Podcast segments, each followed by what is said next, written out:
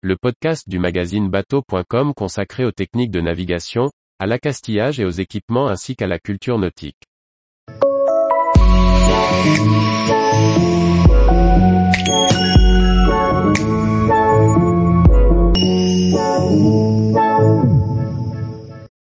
Comment les multicoques de course font-ils pour ne pas chavirer?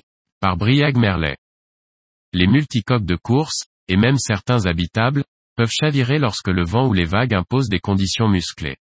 Pour s'en prémunir, les coureurs au large et certains plaisanciers s'équipent de systèmes de largage d'écoute d'urgence. Nous avons assisté au réglage lors d'une sortie avec Roland Jourdain avant la route du Rhum.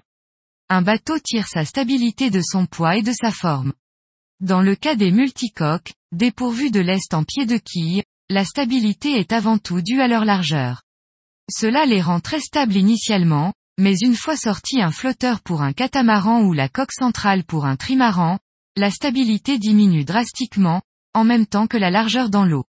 L'équilibre devient précaire et c'est l'habilité et la concentration du marin qui maintiennent le bateau dans le bon sens, en surveillant les surventes. Mais sur de longues navigations, particulièrement en transatlantique en solitaire comme la route du Rhum, la concentration du skipper ne peut être permanente et le repos devient obligatoire. C'est pour cela que des sociétés ont développé des systèmes de sécurité pour choquer en urgence les écoutes et remettre le multicoque à plat. Nous avons pu assister au paramétrage par Ocean Data System du système Upside Up installé pour Roland Jourdain sur son catamaran We Explore. Le système de largage est réalisé à partir d'un simple taquet coinceur.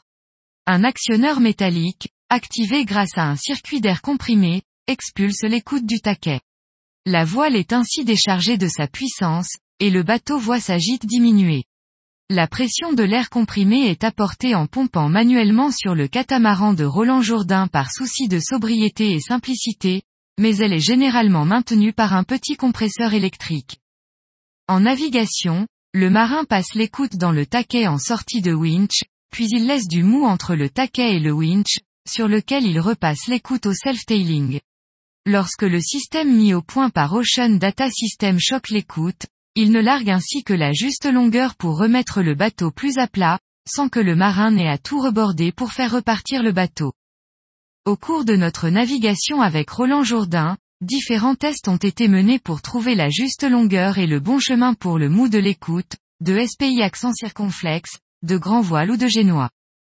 Une fois défini le mode de largage, encore faut-il décider quand choquer Pour cela, la centrale d'Ocean Data System se base sur différents capteurs. L'angle de gîte est le paramètre principal. Au-delà d'un certain angle, une alarme sonore est émise, puis au seuil suivant, l'écoute est larguée. La centrale collecte les forces et directions du vent, pour adapter les choix aux allures de près ou de portant, pour lesquelles les tolérances sont différentes. Ocean Data System contrôle aussi l'assiette du bateau, pour larguer en cas d'enfournement du bateau. Lors de l'essai, un capteur de charge sur l'écoute de grand voile permettait également d'estimer la charge du gréement. Ensuite, en fonction des calculs des architectes et de leurs appréhensions du risque, chaque marin gère ses paramètres. Tous les jours, retrouvez l'actualité nautique sur le site bateau.com. Et n'oubliez pas de laisser 5 étoiles sur votre logiciel de podcast.